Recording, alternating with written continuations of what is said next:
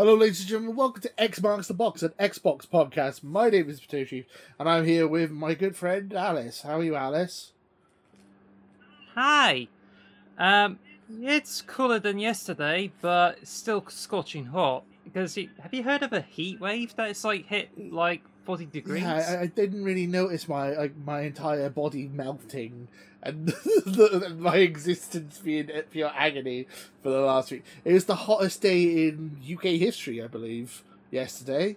Um, it just feels like you are a marshmallow above the fire. Yeah, it was. We're in Satan's bum. Uh, it's very, very, it's very warm. It's warm, very warm. I don't like it. It's too hot. I'm melting. Um, it's been horrible. It's been absolutely horrific.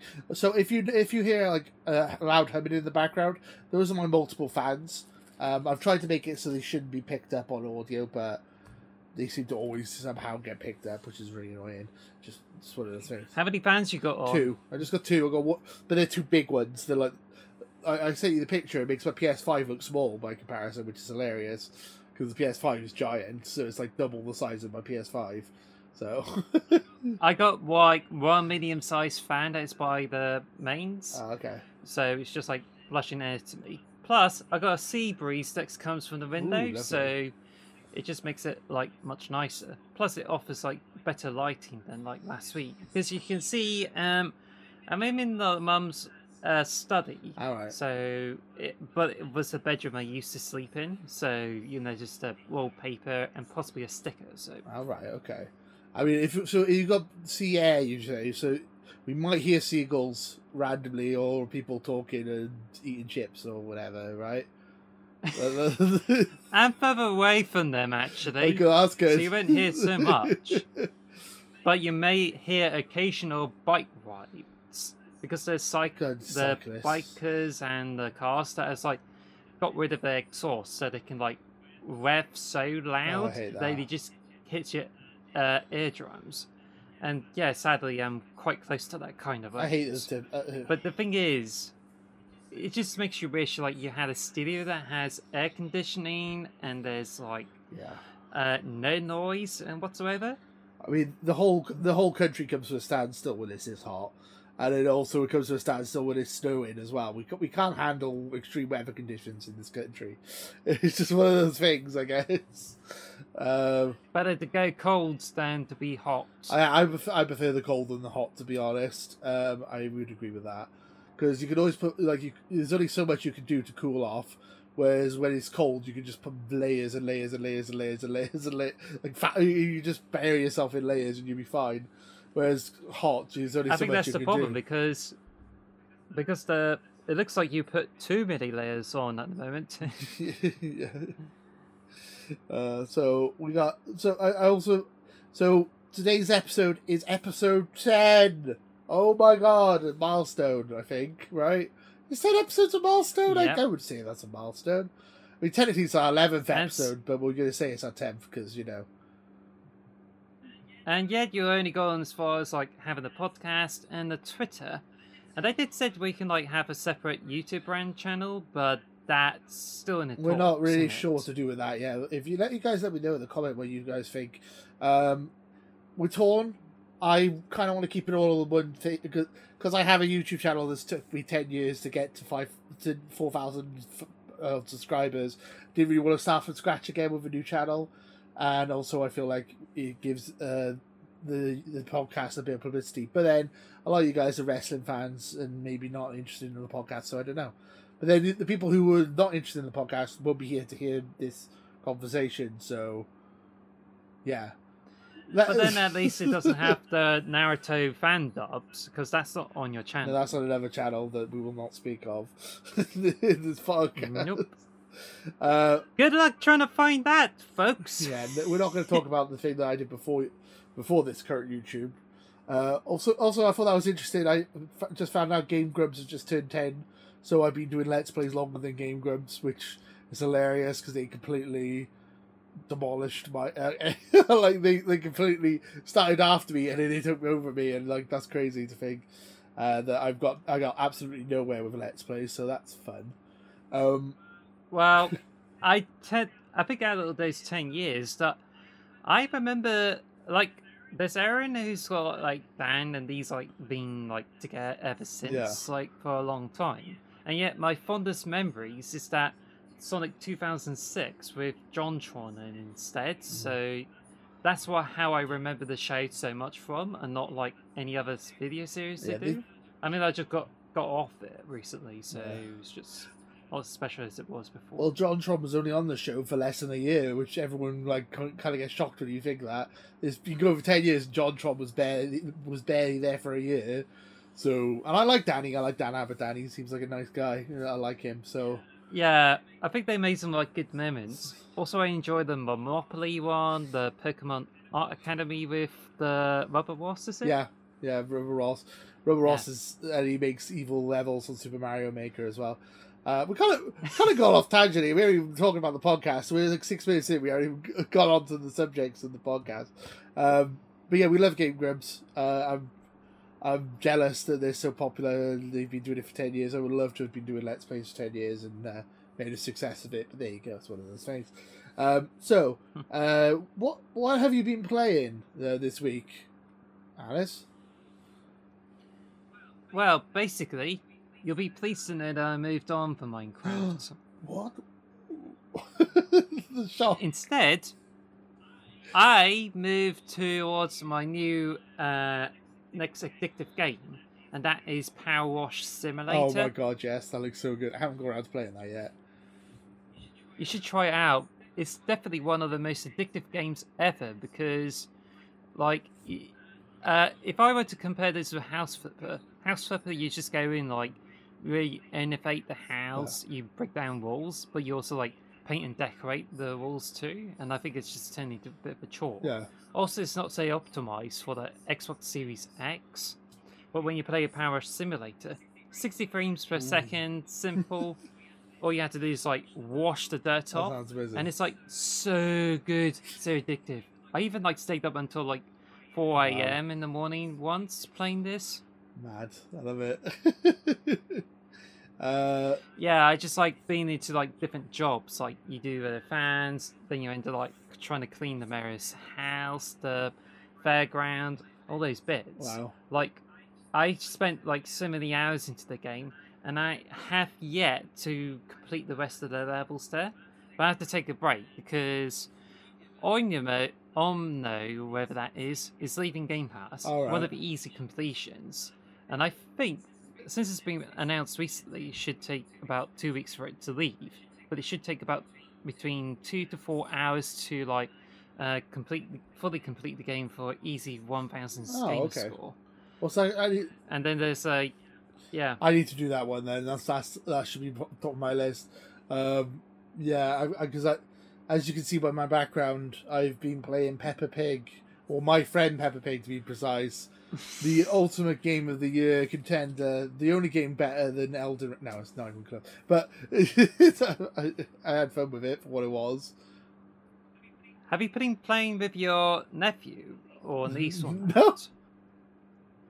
I when I go visit Australia, I'll probably play it with my nephews, but. Uh, no, I just played it myself. It took me about half hour to get a thousand gamer score. It's not bad for a thousand gamer score, to be honest. Uh, yeah. Easy. So how does that work? Do you just like go in and just like yeah. do specific things in the so game, you make... or is it like you just play the game? So you just play the game. Right? You have to do specific things in the game to get certain achievements. So you make your own character, and then you uh, and then it's just like, hello, this is my Pe- Peppa Pig's like this is my friend, and like cool. So I'm friends with Peppa Pig, and then you got to go into, and then it's like certain things happen, but there's R N G. There's actually R N G in this game, which makes it really very frustrating. Uh, you walk into a room and it's like either Peppa Pig's dad's glasses are missing, or his brother's lo- lost his dinosaur, and you have to find that, and then you get an achievement for doing that, and then you got to get an achievement for doing the other version of that. And there's like loads of bits where you got to travel on the road, and there might be roadworks and stuff like that. So it's like R N G all over the place. It's a speedrunner's nightmare. You're not gonna, like, to get the optimum run, you've got to be very lucky. Um, yeah, it took me about half an hour.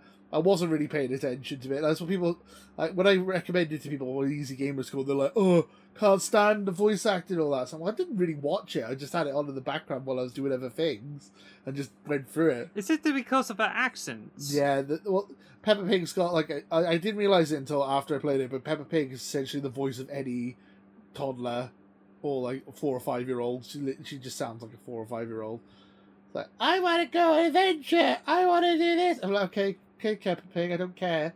But, you know, Thousand Gamer Score, I'm right there for it. Easiest Gamer Score ever. Me, it's brilliant. It's fun. Go on, sorry. If you ask, yeah, is your niece and nephew, like, in Australia? Yeah. Oh, so they're, like, upside down.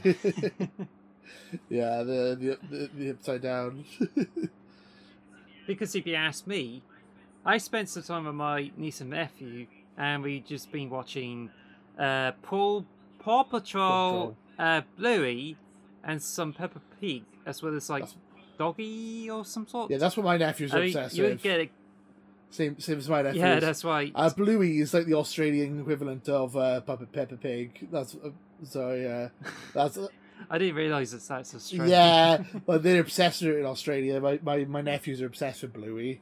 Yeah, it's quite funny. Because when I was a kid, like, my mum gets me to watch Neighbours when I was like a toddler. Uh, Australia is great. Do, do you know there's an episode of Peppa Pig that's banned in Australia? What's that? Is it... Eating bacon. No, the episode is, I can't remember the name of the episode, but apparently they make friends with a spider, and it's like, don't worry, spiders can't hurt you. It's like, it's been banned in Australia because it's like, no, don't teach kids to be friends with spiders over here. That's a bad idea. So they banned that episode well, completely hilariously. One of my co-workers is terrified of spiders because of their visit in Australia. Ooh. I've been to Australia. I haven't seen any big spiders yet, but I will let you know if I see any. Have you played the game Biohazard Battle no, on the Mega Drive? I've not. Because this, because it has like massive bugs and big creatures there, mm. but this shows the environment is hostile. And this is what like reminds me when it, when it comes to Australia or anywhere else where it's got like dangerous bugs and animals in. Yeah. Speaking of bugs. Bethesda, no, I couldn't think of a good segue. Big bugs, bears, bears. tigers. Ooh. Oh my! I mean, so with, with with the what we've been playing, I think it kind of ties into the first news story of the day. Uh, what we've been playing as well. Um, I put it down as Xbox releases everything everywhere all at once.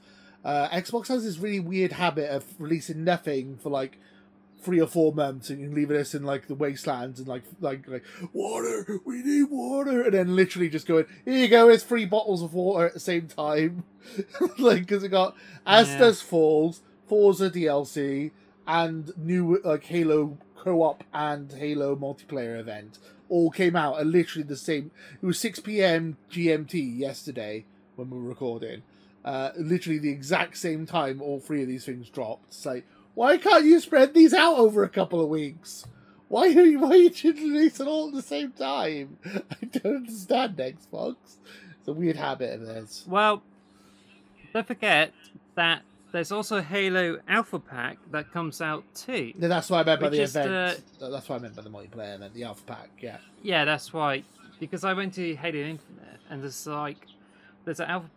Alpha Pack, which is basically it's like the the first narrative event, yeah. except you get ten rewards, yeah. and all you have to do is play the Last Spartan Standing. Yeah. It's much better last time because you get to play on different maps yeah. instead of a breaker map, but you get different weapons. Like instead of like pistol, uh, disruptor, and a mangler, yeah. instead you get like a a sap gun, a assault rifle, magnum, yeah. commando. Battle rifle, and I think at one point someone may have got a energy sword for getting too many points. Uh, but but apart from that, it's just like, yeah, it's all right. And they fixed the.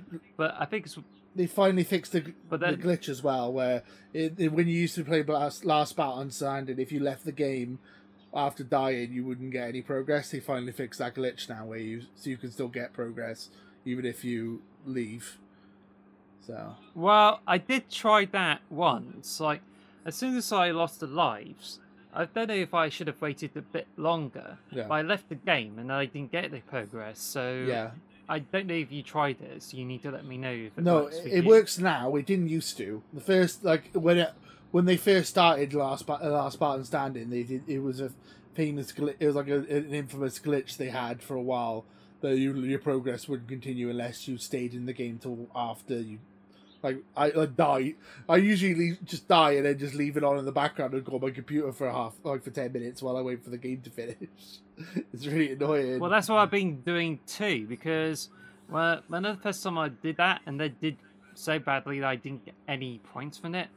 I just like, as soon as I lost the lives, I paused the game, left the game, and that was like last night. Yeah. And then I didn't get any progress. Oh, right, okay. I've been having progress since I started doing it this week. This the, since this event, I've had have had no issues with it. Previous events, I did, but this event, oh I right. So maybe then I will probably have another look. Yeah, fingers crossed. Uh, so yeah, we had. But there's another there's another like weird thing with it is, like, uh, when I started the challenges, there's a century pose, and as a weekly ultimate weekly reward. Yeah. And that's what we got first. So I just thought, hmm, I just do the challenges. There's Mangler challenges, since there's not any in like Last Spartan Standing. I used two challenge swaps to swap them out and keep trying it, take a break for the night. Then when I returned, all the challenges were refreshed. Yeah. And there's like the new weekly award, which is the Clippy with the military hat. Oh yeah, yeah, I've seen that. So I had to go through the challenges again. So I just wasted like two challenge swaps for that, and now I have to go for it again. But then, as I complete the Last Spartan Standing challenges, it gave me two awards instead of one for each challenge. And it's like, is it? Is this like what's happening to me? Because yeah. at the moment, I only beaten a few challenges with that uh, challenges thing. And I got as far as like level eight, so it's not long until I get a fire gunmetal skin and the tactical pad thing. So yeah, yeah. So I think really the three forty-three Industries I've messed up on their part. Need to get that fixed. Yeah, I've never, have we got an episode without slagging the three forty-three off? I think we uh, we haven't. I think we haven't. There's a record of yeah. eleven episodes in a row we've mentioned three forty-three being broken. Fix your game, god damn it. I love you, but well, there's like people say saying like thinking, oh, the game's not gonna work, and feeling that once they deal with the co-op and uh, uh, possibly battle royale, they reckon they would like leave Halo Infinite and leave it as complete. Right. But I just like to keep hoping as if like they got more content for it. Yeah. But they still like get more content for Master Chief collections, and recently they got like new armors for it, including the mecha suits and the demon suits. And I'm like, why not they just like put in Halo Infinite? I don't get it. It just shows like how disorganized and how terrible that three forty-three eyes like doing in Halo Infinite. Yeah. So with the low player place, this is not looking particularly positive. I don't know. Yeah. So I wouldn't be surprised if Microsoft would switch to a different developer like Certain Affinity for the future Halo titles. Yeah, it's weird to me that, that Halo is the biggest I P that Xbox owns, and it's like the biggest multiplayer, and yet it doesn't seem to get as supported as much as stuff like Apex or Fortnite or any of these games kind of just completely run circles around it when it comes to support. It's weird to me that they have... Like, Xbox should be... If any company in the world should be able to have a live service game that can keep going, it should be Microsoft, right? It, it's weird. It's very weird. Yeah. Uh, I don't understand why it's so difficult for them. It's, uh, yeah, it's a weird one. Uh, well, speaking of which, like, Fortnite, I saw the image, and it looks like they're going to be throwing Goku into Fortnite uh, yeah. as a remote item. All right. I mean, they did Naruto in the past, so yeah. Jump the shark. uh, there's also Paladins with a RWBY crossover pass. And there's like Nickelodeon uh, characters for Smite. Yeah. So, and now it's just like, um, like Halo Infinite doesn't have anything exciting. No. Like if you go to the shop this week, you see the return of the flaming arms and the, uh, some armor set that you've seen at the start of the event. Yeah. And then you have like a skull face helmet, and there's also the rust coating for the mongooses. So just like, hmm, I don't think, I don't think this is looking very positive. No, because I was literally thinking there's a gold Halicon Days armor coming out this week, and then instead it's like repeat. So, I mean, this is like turning a bit of a dog shit uh, show. It's a, it's a shame because the multiplayer is so much fun. It's really fun to play. It's just a shame that the uh, everything surrounding it, it's a bit barren. Um, yeah. So also this week, uh, I've been playing for well last night Forza Horizon five Hot Wheels. Uh, insanely cool. Love it. It's really fun. Uh, it's ridiculous. Like giant Hot Wheels tracks, like life size, with and you like you like you got real humans walking around and stuff. So it just looks really weird and. It, like you're going through mountains and volcanoes and yeah, I mean it's it's Forza Horizon five with even more crazy stunt stuff. So it's like it's a great it's great fun. I don't really know much more that I can say. It's just fast, fun racing on Hot Wheels tracks through mountains and over lava and stuff like that. It's uh, wacky and weird, but a lot of fun and I think worth playing. Probably the best X Xbox thing that I played this year so far.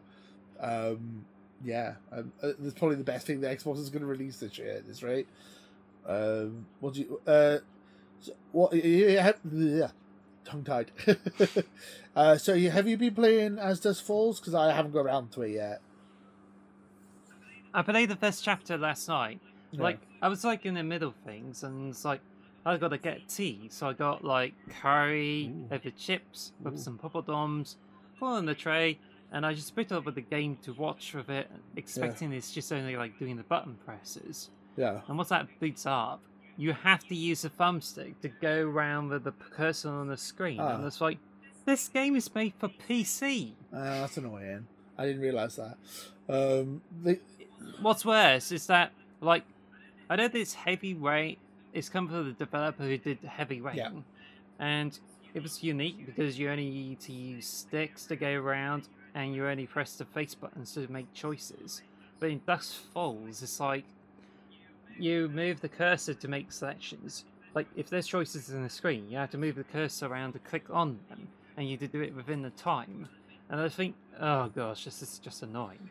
The quick time events where you like press buttons and stuff like that, that's easier. Yeah. Like it was a bit tricky, but I just like got through some of the outcomes, and I just like got through to chapter one. And it tells me like how I did the playstyle where I make instantaneous decisions no. and going like really bold. And then it tells me like which choices I made and the percentage of those who made that choice. Yeah.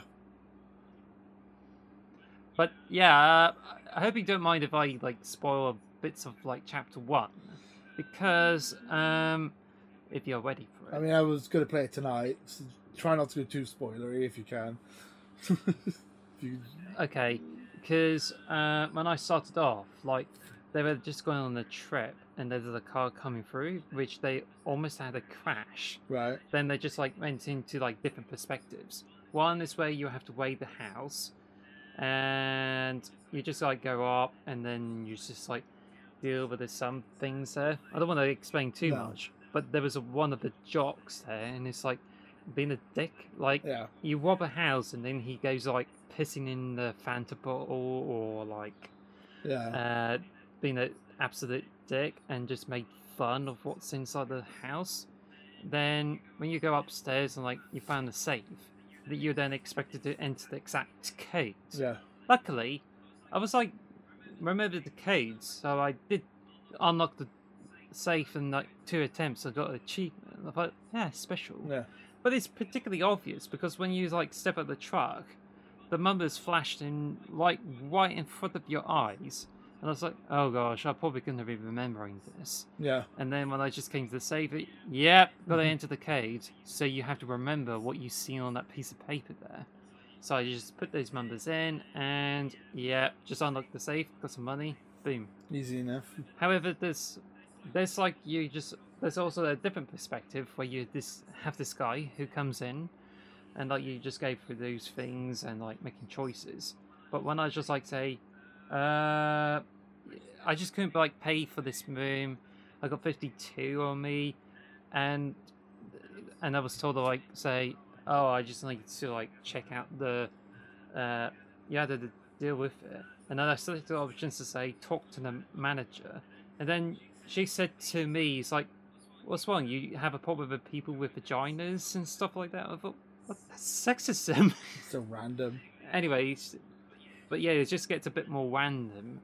Like, sounds like heavy. I don't want to go into specific. I mean, the, the writing you've just said yeah. sounds very Heavy Rain, Detroit kind of feel to it. Like, it, it's like, it's like sometimes it's like, oh, this is really deep and really well written, and every time it's like, well, that was random and a bit weird. Why would that? Why was that there? Like, it's like you used to get that a lot with those type of games as well. Um, I'm excited to play it though. I'm still looking forward to playing it. Um, I'm going to be playing it tonight, hopefully. Um, Because, uh, go on. Yeah, so uh, I like to also add, like, I played Heavy Rain in the past. Yeah. I remember playing the demo of it when I was at the Eurogamer Expo, and then when I played it, it's like, oh, it's a glitch fest, yeah. and it's like really annoying. But I just got through the story. You make choices, and you definitely get the outcomes you get. Yeah. And the way I see it is like it tries to intim in intimate like what The Walking Dead. And it's like, it tells you like which outcomes you do, so the user interface is much better. Except for this whole point and click stuff, yeah. that's really annoying. Mm. Uh, so what I get, what I'm getting at the moment with this one, it's just like they expect to like it's based on Breaking Bad and stuff like that. Yeah. Instead, it's just like, uh, oh, it's not. It's just like not so funny, and you just like get thrown into situations and feel like, oh, there's a robbery, and then you do some like extreme decisions, and it just reminds me of the scene in Heavy Rain where you step into the uh, convenience shop trying to find clues. Then when someone like goes in and pulls out their trick gun, yeah, you just have to go through the store.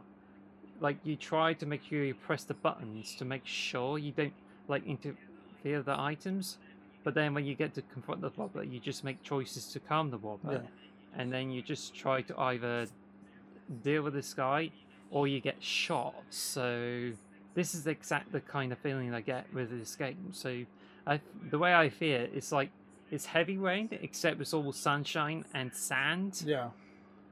Fair enough. Instead of Heavy Rain, so, it's sunny desert. uh,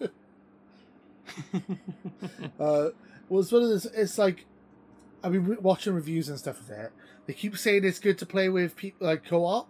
So basically, what I what, uh, you you seem to have frozen, Alice. Uh, okay. Oh, that's uh, alright. Yeah. So uh, with these, with the, like you were saying, Breaking Bad and stuff, like uh, that type of television, I always end up watching with my mum. So like Breaking Bad, Game of Thrones, um, Halo T V series. Ooh, that was fun. Um, basically, the uh, uh, um, Obi-Wan, stuff like that. All the all the big T V shows I end up watching usually with my mum.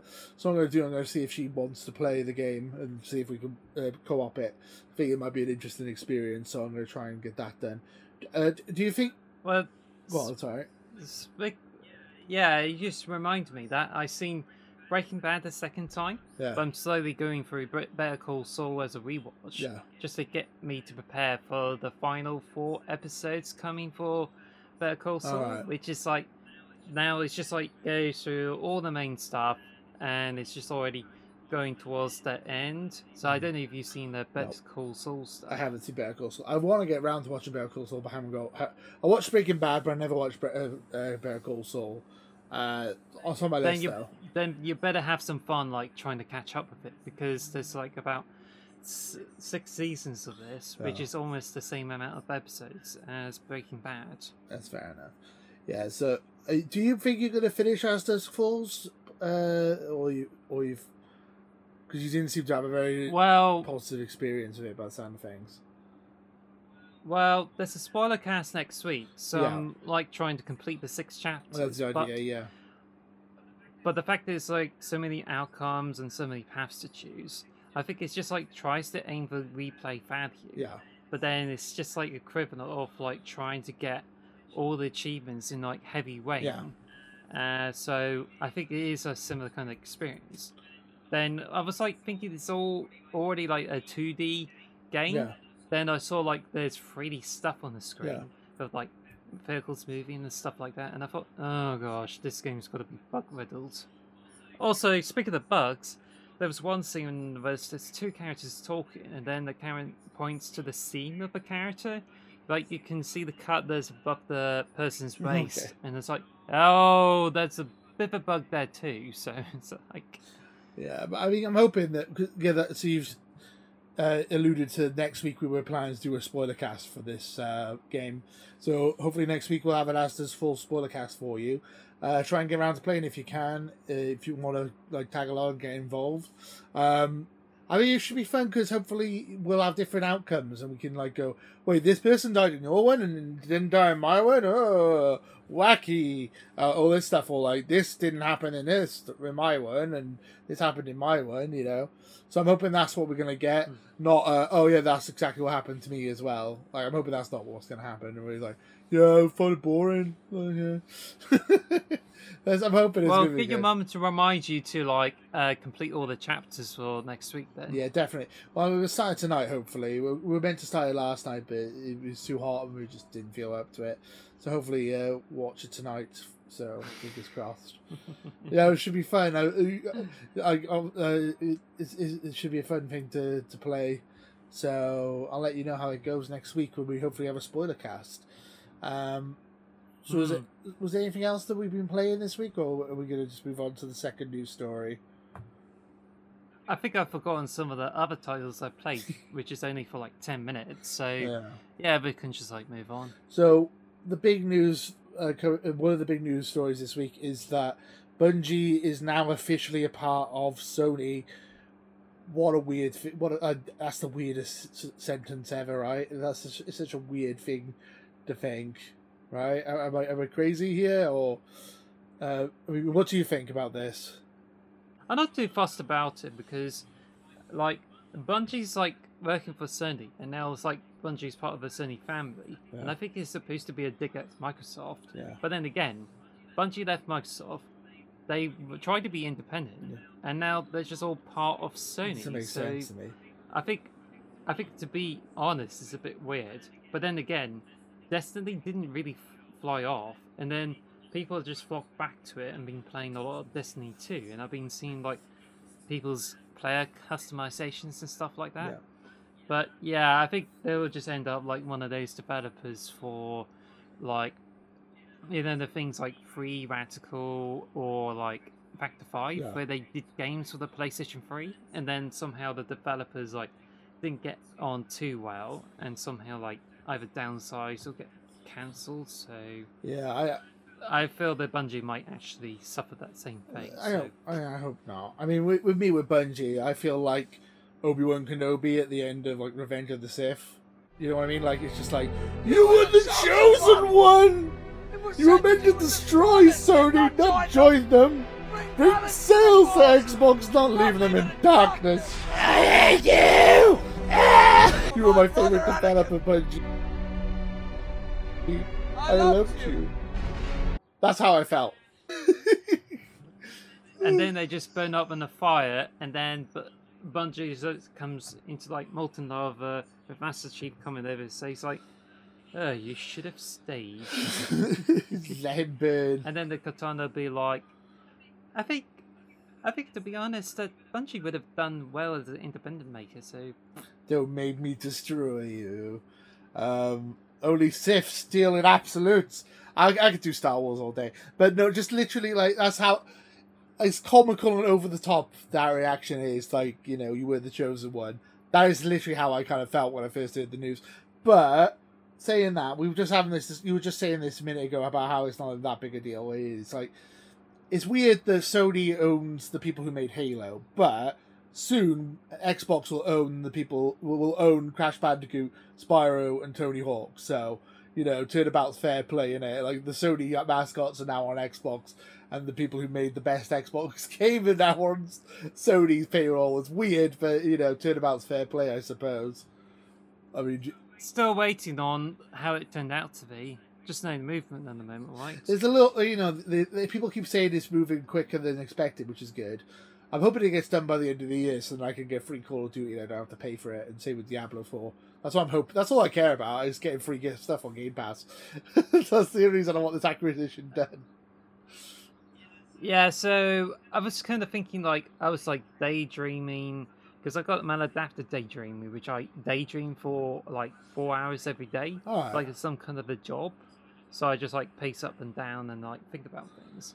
And then when you just mentioned about Darth Vader, it just reminds me of, like, you know, there's the trend, like the, the multiverse and everything. Yeah. I was thinking, like, I just really hope Halo were going into this whole multiverse thing where you have different timelines. Like, there's a timeline oh, no. where Halo six came out instead of Halo Infinite and deals with Cortana stuff. Uh. There's Halo Infinite timeline. And there's things like that. And then it's just been thinking about the Master Chief, who's like part of Banished and has like more wackety armor that's like painted red and black. Interesting. And it's like got a big red visor. And I was thinking, oh, this is a really cool to see a Banished Master Chief, like what they did with, like, uh, I think it was uh, Negative Optimus Prime from the War for Cybertron. All right. I think they did like a dark Optimus Prime that's like all black with a red visor. I was thinking about that for, like, Master Chief. Right. But speaking of which, like, there's so many red coatings on, like, Halo Infinite that they're thinking that three forty-three I is, like, making stuff for the Banished. uh, the Banished are great, though. I, uh, great baddies. I think, that if you want to give Infinite any, like, praise, I think the baddies, the Banished are a good choice. Uh, Halo, like, Halo five kind of left us in a bad place, whereas they kind of retconned a little bit of it, and it made kind of made sense. It, essentially, they felt like there should have been a Halo six between five and Infinite. Like they, like they basically skipped over a whole game's worth of like uh, plot progression with Cortana, really. But it kind of works. I I know I missed a Forerunner stuff. Like yeah. I was expecting to keep on coming. Instead, they came back to Covenant, and this time they rebranded them as Banished. But I think these are like the B enemy, or like say the enemies of like Haloverse, instead of like trying to do an experimentation of uh, Forerunner of uh, Prometheans or stuff like that, which is like um, in Halos four and five. So yeah, no, pr anyway. no Promethean. They, they're supposed to have the Endless. I mean, that's what they were teasing, is the new fa a new team called the Endless, a new faction. So I'm wondering mm. what that's about, if we're ever going to see that. The D L C will probably come out in twenty twenty-eight or something like that.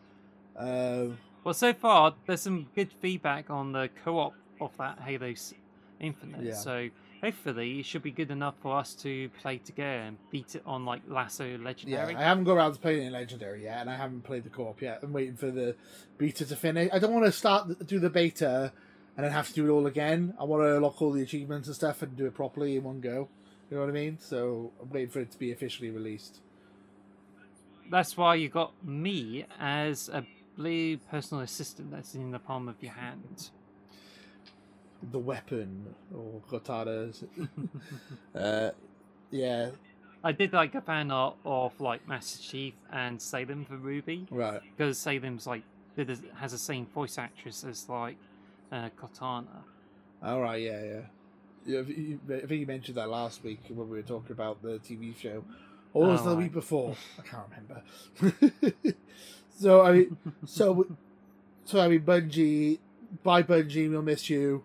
Um, you traitors! Well, I hope they you do fucking Judas back to Microsoft.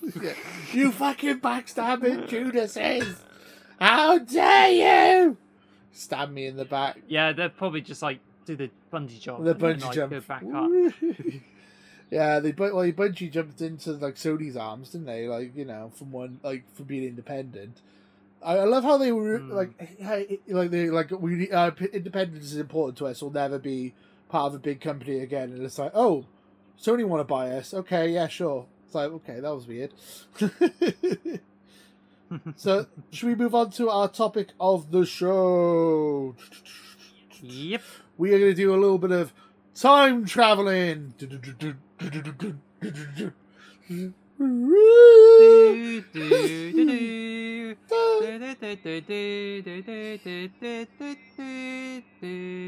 I hope it doesn't get copyrighted for like having the beats to Back yeah. to the Future. It's the power of love. Anyway, so well, I mean, Tony in the mad, in the ideal world, like today, you could have been like two thousand fifteen from Back to the Future Part Two, and then it didn't happen. It's just like more depressing than ever. Yeah. And now we're just getting close to recession.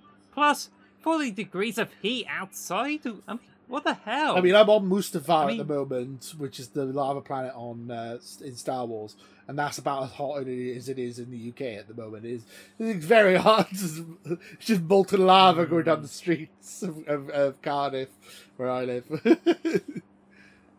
It's like being the equivalent of uh, potato chips left in a deep fat fryer. Oh yeah, delicious.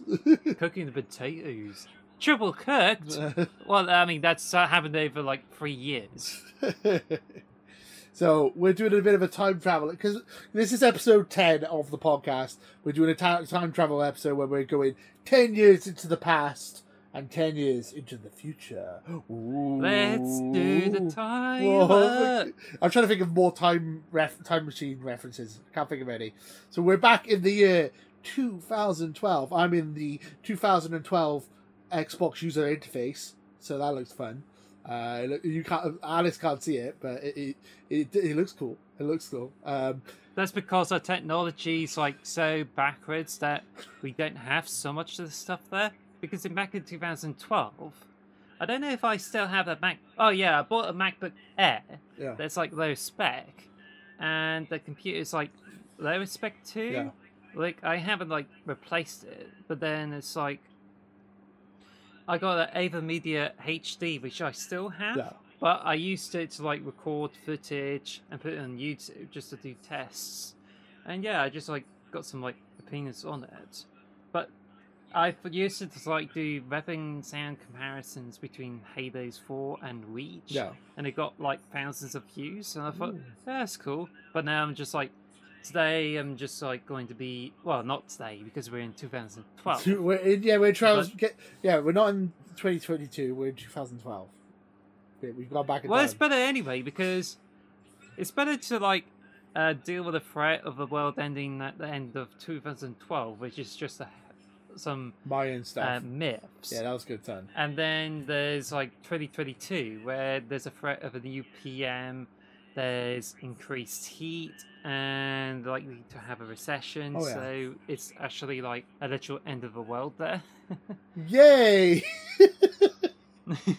We're all gonna die. Okay, so in twenty twelve, the birth was the birth of Potato Chief.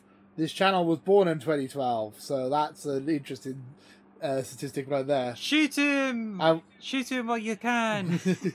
And I, I think there's this thing called Game Grumps that's going to be coming out soon. I'm just going to... Mm. Mm. Or it's just come out yesterday or the day before.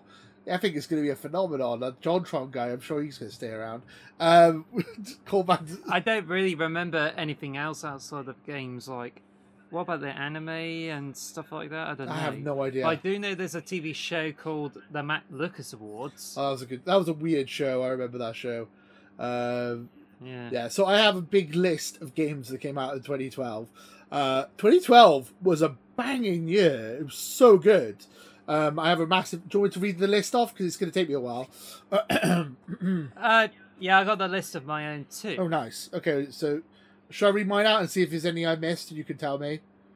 So, yeah. Okay, so right. It's Borderlands two, Telltale's The Walking Dead, mm-hmm. Dishonored, Halo four, Far Cry three, Forza Horizon one, X COM, Mass Effect three, Fez, Call of Duty Black Ops two, Street Fighter X Tekken, Trials Evolution, Darksiders two, uh, uh, Counter-Strike Go, Kings of Amalur Reckoning, Diablo three, Max Payne three, Journey, Mark of the Ninja, Assassin's Creed three, uh, Faster Than Light F T L, Hotline Miami, Gravity Rush, Hitman Absolution, World of Warcraft Mister Pandaria, Sleeping Dogs, The Unfinished Swan, Persona four, Dragon's Dogma, Spec Ops The Line, and New Super Mario Bros. U.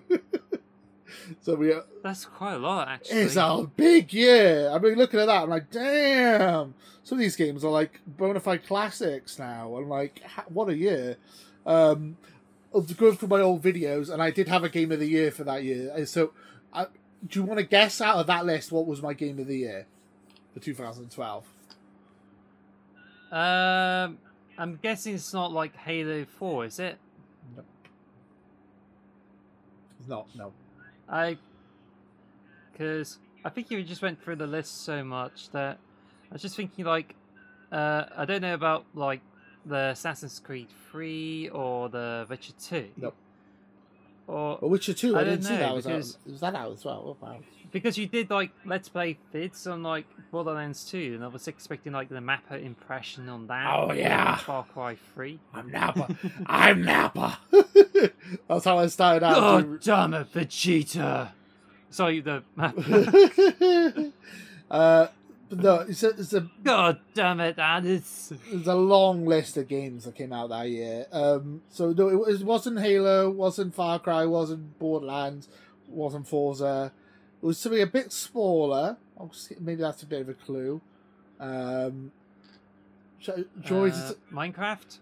No, Minecraft didn't come out in two thousand twelve. It was out in two thousand. Uh, Trials Evolution. That's a good game, but no. Uh, Well, we were just talking about As As Dusk Falls. That is something very similar to that. Oh. Uh, so it's not like Beyond Good and Evil H D, is it? No.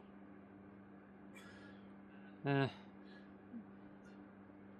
you said something smaller than that. Uh, it's not Quantum Controndrum, is it? No. Uh, do we just to tell you? Bastion! Do we just to tell you?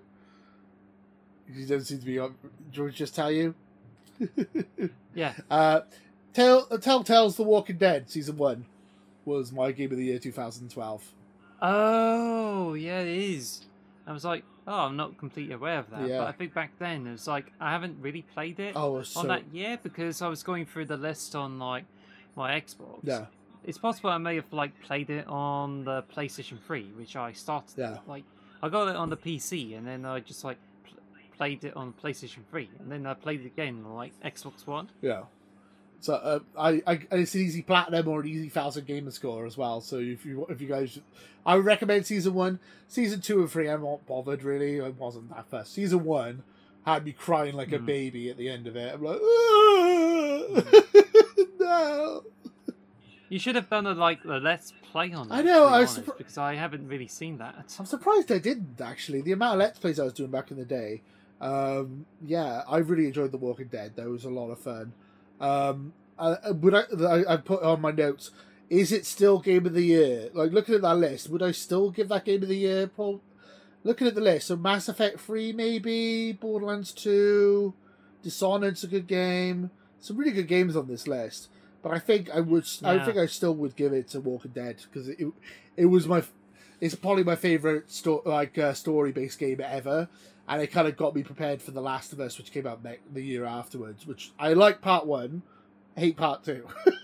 before, before anyone goes, you well, don't like Last of Us. Well, I like the first one, but well, I mean, The Walking Dead, like. It just then like involves Kenny, and you have to like try to please him to get him to join your team. Like he was particularly difficult. Ugh. Uh, but then it just looks like that Mister Biggins from like Adventure Island yeah. games on the N E S. The thing with The Walking Dead is like it have branching stories like what the like As Dusk Falls has, but all the stories end up going back to the same bit anyway. It all pretty much ended the, exactly the same way for everybody. So I was like, mm, okay. Uh, so your decisions don't really have weight. You just have the illusion of choice instead of actual choice. Uh, that's probably the only negative I'd really say about the original The Walking Dead. Mm. The art style was good. It hasn't maybe it hasn't really held up that well, but uh, the choices were fun. The story was like really in intriguing. I really enjoyed it back in the day. Um, yeah, and that was like that was when I was in university as well. So I just started uni. Um, so I was a bit more hipstery, like, yeah, indie games are the best, man. Screw mainstream triple A. Yeah. triple A games suck. We gotta yeah. go indie all the way. Now you haven't heard through my list, and there's a little bit more detail. Yeah, go ahead. Sorry, I, I apologize. Your list. Uh, last year I got like Microsoft Kinect that came out for the Xbox three sixty. Oh my what god! What happened to that now?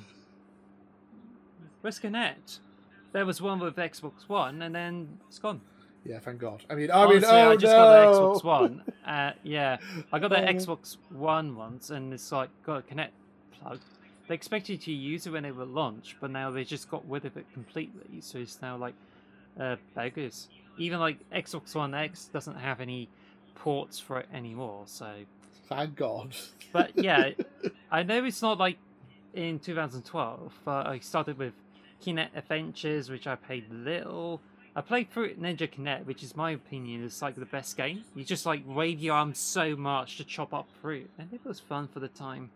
But apart from that, it's just like a gimmick, to be honest. Uh, yeah. I, I... But I did get like Rayman Origins, and like I just like oh. got one thousand, especially beating that like really hard level. So it's all right. But then I'm just like got off the whole franchise. So.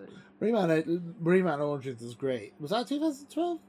That, that was a good game, that was. I think it probably would be, because uh, the, the Wii U came out that year, because New, New Super Mario Bros. U was on my list, so I'm assuming it was the it was the Wii U launch title. So yeah, that's a great game. Um, yeah. There's also like Beyond Good and Evil H D, which I think it came out in two thousand twelve.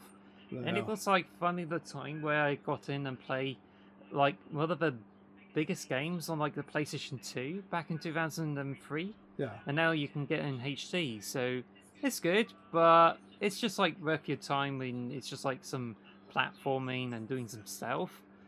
But I think it's like particularly aged. Yeah. But it's still like a really impressive game from that Rayman developer. So I mean, they were saying about like doing Beyond Good and Evil two, so it's not like around anymore. So I don't know. I mean, I don't know if they're still working on it. Instead, they were just like doing Rabbids, and now they got Rabbids crossing over with Mario with the second sequel, yeah. And I'm like, what is this developer up to? I did, I uh, the original Mario Cross Rabbids was actually pretty fun though. It was like X COM. I really enjoyed it. Got it on the Switch. Uh, I'm mm. not sure if I'll get the sequel though. I. But yeah, it's just like the the I seem to show there's a bit of a habit too, where I went through my back catalogue, so I played like uh, Deus Ex.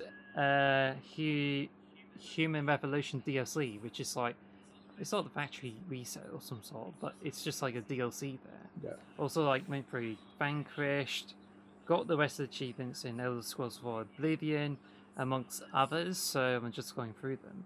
Then I got like Naruto Storm Generations, which is like a forgettable game because the whole purpose of it is like you get a watered down story and you get all those characters from like. Uh, Naruto Storms one and two, which gets all those characters together, and that predates like having so, so much D L C for the game. Yeah. Now you can get like Naruto Storm Legacy, which contains all the games out there, so I haven't like got it, and it was on the sale once, so I think it's on sale still because of an anime um on like Xbox, so yeah. Yeah, it's anime month this month, yeah, I forgot about that. You can get points for doing anime games. Need to get around to doing that. I haven't got around to doing that yet. Um, so, was there anything else we wanted to discuss about two thousand twelve? Uh, weird year. I still got way more. Yeah, go ahead. Because there's a, you know, the Summer of Arcade where they like released a bunch of no, games. I missed that. Every August. Yeah, I missed Summer of Arcade. It's such a good. It was such a good program. Wish they brought it back. Well, well, this is the first time where Xbox Live Arcade games got like four hundred gamer score. Now it's like a thousand gamer score, and that's been abused so much. Like it started at two hundred gamer score, and now it's like four hundred gamer score, and I think that seems more reasonable. So yeah. In there, there's like a sum of Xbox, yeah. Which if I can bring it up somewhere, uh, like I, there's two games at the back of my mind. Yeah, there's a Dust Elysian Tale. Yeah. And I think it's just like really good. I really enjoyed it because it's made by one guy, and it's like good, got some good animations. I remember that game. Unfortunately, yeah. It didn't like, uh, like didn't get sequels or anything like that. So it's a bit of a one-hit wonder. Yeah. But it got released on like different platforms like PlayStation four, and it's just really good because you got like Dust and there's Fidget. I think Fidget is like voiced by. Uh, Lindsay James, which is like who the one who plays RWBY. Yeah, yeah, Lindsay from uh, Chiba, uh, um, Yeah. uh, but yeah, according, according to the list, you also got like Hybrid, Tony Hawk's Pro Skater H D, oh. which is interesting. And there's like a Racketeer, so I'm like, I haven't heard much of it, or as far as I remember. So was Fez in the Summer of Arcade that year, or was that separate? Cause... Uh, it's just what came out that year. Yeah, because Fe- speaking of which, there's like Quantum Conundrum, which is apparently made by this few of the people who've actually worked on Portal. Yeah. It's like Portal, except you switch between different dimensions. So you can like have a mobile planet, then you switch it to the metal planet, yeah. cushion planet, and stuff like that. This one's a bit difficult because you have to like keep switching between dimensions in order to solve puzzles. And it's like, eh, it's a bit tricky, and it's like, ugh, it's just like really too hard. Yeah. But it was came out at the same time. Like, I was on the game chat with the, some other friends, like, I don't know, it's a bit like uh, the Dark Souls, where it's with Dave, and it's like playing for the game, and it's like so difficult. And I was saying, like, Quantum Conundrum is a bit more harder, and then I was like, how long I was what? It's because Dark Souls is like so punishing. Yeah. Whereas this one is like really frustrating. All right. But at around the same time, I just like introduced to The Witcher, so I played The Witcher two, which for the first time it comes out on Xbox. Yeah. It's the interface is like uh, a bit iffy and clunky, but the gameplay is just like really interesting, and it's like got some good parts about it. I really like the story, uh, although I haven't got round to like playing The Witcher three and stuff like that. I'm, I've got The Witcher three, I haven't got around to playing it yet. The next gen version is supposed to be out this year, so tempted to get the upgraded version of that and play that. Uh, yeah. Then there's like um, a modern re I think it was re releases of like Fighting Vipers, Sonic the Fighters, and Virtua Fighter two on the like, Xbox Live Arcade, and that came out towards the end of the year. Then there's like Far Cry three, which I believe I got it for Christmas, and it involves like burning the weed garden, and you have this really fun music playing back in the background. It's like then you just like use the flamethrower, burn all that weed, and it's like, oh wow, it's so satisfying. About not to mention like there's an enemy who's like, oh it's. So, what's the definition of insanity? And then you just like go to some like weirdness. Yeah, it's just really unique because you have this gameplay. You go into different outposts yeah. and take them over. And I think yeah, the gameplay is a bit more simpler. So Far Cry three is just like really good. Yeah, so that's Vaz, I think, is the baddie, and the weed burning thing. They've done that in every Far Cry since. Apparently, I've heard that in multiple reviews. They say that they're repeating themselves. So, I mean, Far Cry three was, like, the one that broke the mould and came up with a load of things. But it kind of, they've copied it ever since, apparently. So, if you played a Far Cry since Far Cry three, you've probably played the same, pretty much the same game, which is a bit frustrating, apparently. Um, I would rather, like, see more Blood Dragon, because oh, that so one good. Is the shit. I love Blood Dragon. Or should I say... Shit. Yeah. So, did you ever like? Did you ever meet Phil Fish from uh, Fez? What? What's that? You know the game Fez. Have you ever played it? Yes, Fez. Yeah, it was made by this guy called Phil I... Fish. He was. He had a bit of a a bit of a breakdown on the. Uh, he was really big, internet famous for like a year, and then he had a bit of a breakdown and then disappeared off the face of the planet. Um, I met him briefly right. in Games, uh, Game City in uh, Nottingham. He seemed like a nice guy, but yeah, he, he couldn't help, cope with the fame of uh, being an indie developer that people knew, which is weird. Uh, oh, my my lighting's just yeah. messed up. Uh, yeah, it's a bit of a shame, but then I haven't heard much yeah. from him, so I think he's a bit of a hypocrite. Yeah, but apart. But never mind about him, because there's plenty more fish in the sea. Hey. uh, but anyway, I only played a bit of Fez on like the PlayStation three, or is it like PlayStation four, or the Wii, or the Switch? I don't know. Yeah, it was a good game. I, I played it on the three sixty and the Vita. I played it on both of those. So. Mm. It's, a, it's a fun game. It's. Cr I think we're forgetting like one game that is just like really huge. And it's what definitely got me into this whole franchise. God. So I don't know what you're thinking of. Yeah, what game? Uh, Minecraft on the Xbox three sixty. All right, I, I was because Minecraft came out like before that, really. But I suppose I, I didn't count it as a separate game. But yes, it was on the three sixty in two thousand twelve, which was what got me into Minecraft. So yeah, I did play it on P C before then, but the, it was the three sixty one that I really spent hours and hours and hours on, like six o'clock, like till six o'clock in the morning, making like random crap that. Yeah. Yeah, because um, I think it's just like, uh, like I think it was one of the first games where they introduced the four hundred gamer score. Yeah. Like, I just got into it, and it's like really blown away, like how much freedom you have. I used to have like the Java test version on the P C, and it's like, it's interesting. Then Xbox three sixty is when you like check it out, and you get a full understanding of what's it like, because before then it's just like you notice so much about the game and how you get on well with it. So yeah, yeah, but I just like got into so much stuff of it that they didn't come up with some creative mode in the first place. Yeah. Then they just added more features like yeah. creative mode and stuff like that, and I thought, gosh, this game is like so good, and then it's you can like do more things with it.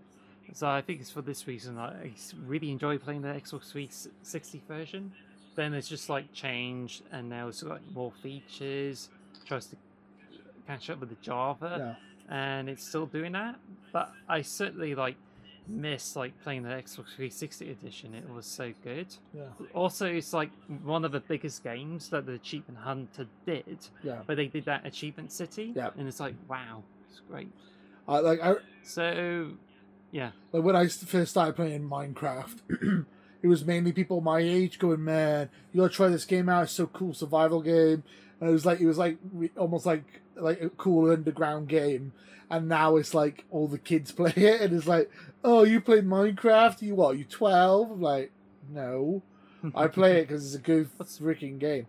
I would say it's, uh, cause I got a top list of my top ten games of all time. I think it's number three or number four, one of my favourite games ever made. I mean, I love Minecraft. It's such a great game. It's like a masterpiece. Um, well, I agree with you that. Just remind me, like, I once had like a bunch of kids who just joined in my Minecraft world, so we can get achievement for making the pig fall off the cliff while on the saddle. Yeah, that's a good one. Uh, like, we were talking about my nephews earlier and playing Peppa Pig with them. I'm totally introducing them to Minecraft though, because luckily, mm. luckily my sister and my uh, brother-in-law don't know much about Minecraft, so it's like, yes, this is my this is my in, because mm. like basically my my sister uh, is like going uh, teaching my nephew Pokemon already, like showing him Pokemon and like going and playing Pokemon Go and all this stuff already. So it's like, well, Minecraft is mine. I'm gonna Minecraft is gonna be the thing that I'm a cool uncle for showing him Minecraft, and that's the one I'm gonna be teaching them how to play Minecraft and getting like creeper toys and stuff, you know. That's that's my game. That's, that's the one I'm gonna be playing with my nephews, I think, for sure. uh, there's also like Trials Evolution. That's a fun name, yeah. Yeah, this one came out on the same year too. It's a, it's the first sequel to like Trials H D, yeah. where you just go around on a bike and go through the obstacles. So it's like, yeah, it's really interesting. You play all those tracks, and then it just gets progressively harder, and it's just like, oh gosh, you have to do precise jumps and stuff like that. And it's like, wow, there's just like huge, like I couldn't even like beat the whole game. Yeah. And then this D L C came out, and I thought like, oh, I just can't it's really catch up with all of it. It's like, yeah, it's, like, it's just crazy. It's almost like a puzzle game as well. You were talking about Achievement Hunter. This was a big game for Achievement Hunter as well. Like Jack Patillo from mm. Achievement Hunter was obsessed with this game. Um, it was, yeah. Speaking of that, because I think there is a uh, some of arcade game pack, or is it like the classic pack where Jack's got that uh, skin and used it in Let's Play Minecraft? Yeah. That came with Trials Evolution. Small, yeah, exactly. So it's small. It's funny that every, everything comes back to Minecraft. I mean, honestly, if you if you look at all the transactions that Microsoft's done, I think Bio Minecraft is probably their best thing they've done. I think, I think uh, all all yes. all the companies they bought, two billion. That, that was it. Two point five billion. That feels like a steal now. Like, people at the time were like going, really? You paid that much for Minecraft? And now they've just spent like nearly seventy million on bloody Activision. It's like, nah, give me Minecraft. Like, uh, Minecraft Legends, I can't wait. That's going to be a really fun game coming out next year. So we got new, we got new exclusives. Well, I'm not sure if it's exclusive or not, but we got a new Minecraft game coming out next year, so that should be fun as well.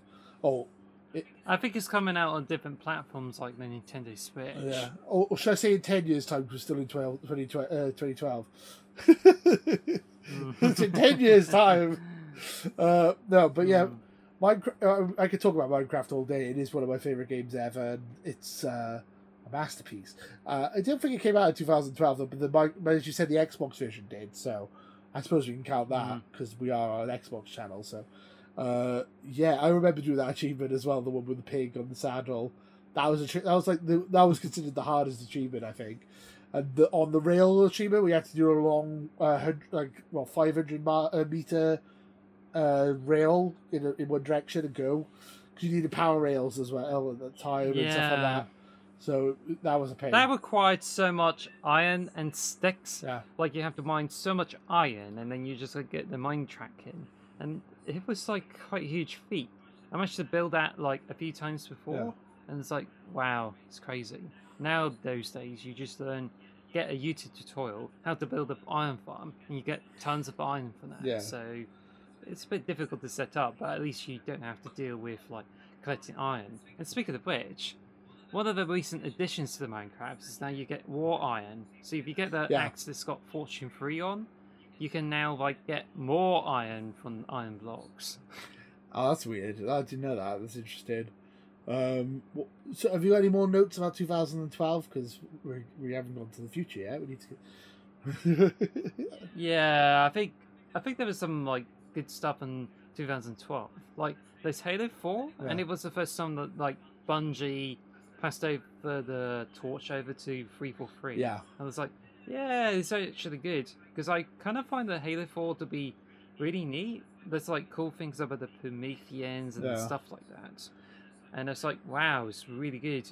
Enjoy the sound effects and the music, and not everyone's like, it's like not everyone's cup of tea. Not my really. And the multiplayer is interesting, but I think it's just like tries to limit the films too much. Like you get some like like really bright corridors, try to go for some like lots of special effects, yeah, and end up like a bit of a more saturated one. I mean, Halo four was super pretty. It was a very pretty game, I'll give it that. But then mm. it's like the Prometheans, like the uh, the I forgot what they're called now. The, the the main bad, the main baddie Prometheans are like almost invincible. You mean the, the Watchers? Are they called? Are they like Watchers? Promethean Knights, Promethean Knights, yeah, even like the, and Qualis. They're not very well designed when it comes to like when it comes to Halo bad guys. The Covenant are like kind of perfect. They have like a good balance between them, whereas they were kind of broken. And then most of the guns had like low ammo, and you and it was like I don't know. And the multiplayer was too much like Call of Duty. It was like kills. It was mm. all kill streaks and stuff, and not about gun uh, gun placements and uh, uh, territory and ordnance drops. Yeah. Like if you get enough like kills and everything, you can call for which weapon you want. Yeah. I thought that was kind of a bit inventive, but yeah, I can agree with you. It's like a bit too much like Call of Duty. Yeah, I wasn't fussed on it. I still I still played the shit out of it. I played it for hours and hours and hours. Yeah. But I I would prefer, I prefer Halo three. Uh, a moth just flew into my room. Yeah, there's like you. The characters of Halo four is like iffy. Yeah. Like there's Diduck, which is probably the most interesting addition of a character, and sadly like Overload. He's quite literally like uh, Voldemort with some bigger nostrils, but has that sick armor. Yeah. And unfortunately, he's like killed off pretty quickly. In the cutscene. Then you're just like uh, Captain Dell, that big loud. Oh, asshole. He's annoying. He was annoying. I hated him. He's he is quite literally look uh, Rimmer from Red Dwarf. Yeah, you're right. You're right. That's spot on. Uh, I think yeah, if big smeghead. Good thing. And also, there's uh, another character like I think it was like Sarah Palmer, the Spartan. Yeah. Like she's quite literally annoying and like talks shit. Yeah. Um, unfortunately, it's like It, she should have been like an interesting character, but she was made to be extra and annoying. Yeah. But then it's just like there's uh, Thomas Lasky, the captain of Halo Infinite, and I felt he was interesting. Glad he's still around in like Halo Infinite, but others is like meh. Yeah. I feel like the the storyline with Cortana and the ending with Cortana was really emotional and all that, and I thought that was really well done. Apart mm. from that one Fast and Story, but I felt the Cortana stuff was the best bit, really, of Halo four. Mm. Um, and like building up the characters and making Chief a bit more three dimensional. But yeah, I don't know. I, I wouldn't. I, Halo four is not my favourite Halo game, wouldn't even be in my top three or four for sure. I would say all the Bungie games I prefer over Halo four, I think. There's not really a Bungie game I, I dislike um, more than four. Well, in my opinion, Halo five is like stepped up on the gameplay, but not so much when it comes to like microtransactions yeah. and the story's like m much worse. There's yeah. like Team Osiris, but they couldn't get off like Master Chief and stuff like that, and I think they had some bad design decisions. But Halo four is like, oh, try something new, and then they just couldn't get off. Like they still have Covenant in because they feel as if Prometheans are not going to fly off the ground. Yeah. Likewise, they they got new Promethean weapons, but they're too similar to human weapons. They're like ten like future, and it's like, I mean, come on, like they got to be like have more imagination. Yeah, they got to go beyond like knights, watchers, and crawlers, and it's like ugh. Halo. F yeah, but it was good for the time, and then now it's just like you've got Halo Infinite, and it's like uh, really better, but then Halo Infinite is like not doing pretty well when it comes to, as a live service game, yeah. so yeah. Unfortunately, yeah. Um, yeah, it wasn't one first on Halo four. Uh, I was going to say something, I've totally forgotten now what I was going to say. um, yeah. Uh, oh, I was also, yeah, that's what I was going to say. So you were saying about microtransactions in Halo five. We're in two thousand twelve. Microtransactions are not a thing. So this is a great time to be alive because I hate microtransactions. Yeah. That was like the, probably the best thing about two thousand twelve was the, the uh, like I think horse armor in Oblivion was like uh, the first real big sign of like microtransactions, but people kind of all ganged up said that's a stupid idea. Why are you doing horse armor? And now it's been like, and now everyone, now we got to the stage where it's like, ooh, horse armor, sign me up. Not only that, you get like blue or red coatings for your weapons for a price. Yeah. Or is it? It's fucking blue, and there's fucking red. Yeah. If it... And you see them in like Halo Infinite, you can tell that this game is already failing already. Gosh. I mean, that was. But at least the gold armor in Halo Infinite is good. Yeah. I want to spend money on that. I've... But yeah, we're all bad at this, to be honest. I think that was like Angry Joe said, just like there's like a gun in uh, Valorant that's, that's blue and it's like four grand. It's like, four, four, four grand for blue! For fucking blue! It's like, yep, that's what we've got to. I'm like, oh my god, I hate it. I hate it so much. Makes me really mad.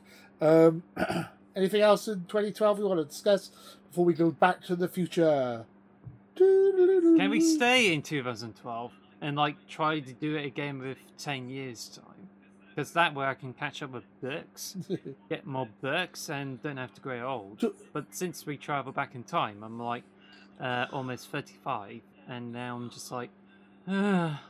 Well, there's got to be something better to deal with it. I thought. Uh, I mean, are we going to be the same age? We've travelled back to two thousand twelve, but are we still thirty-three? Uh, am I going to be twenty-three now? If we go back, if, if I go back in time and like be twenty-three again, I would love that because university was the best years of my life. So I would totally do it again.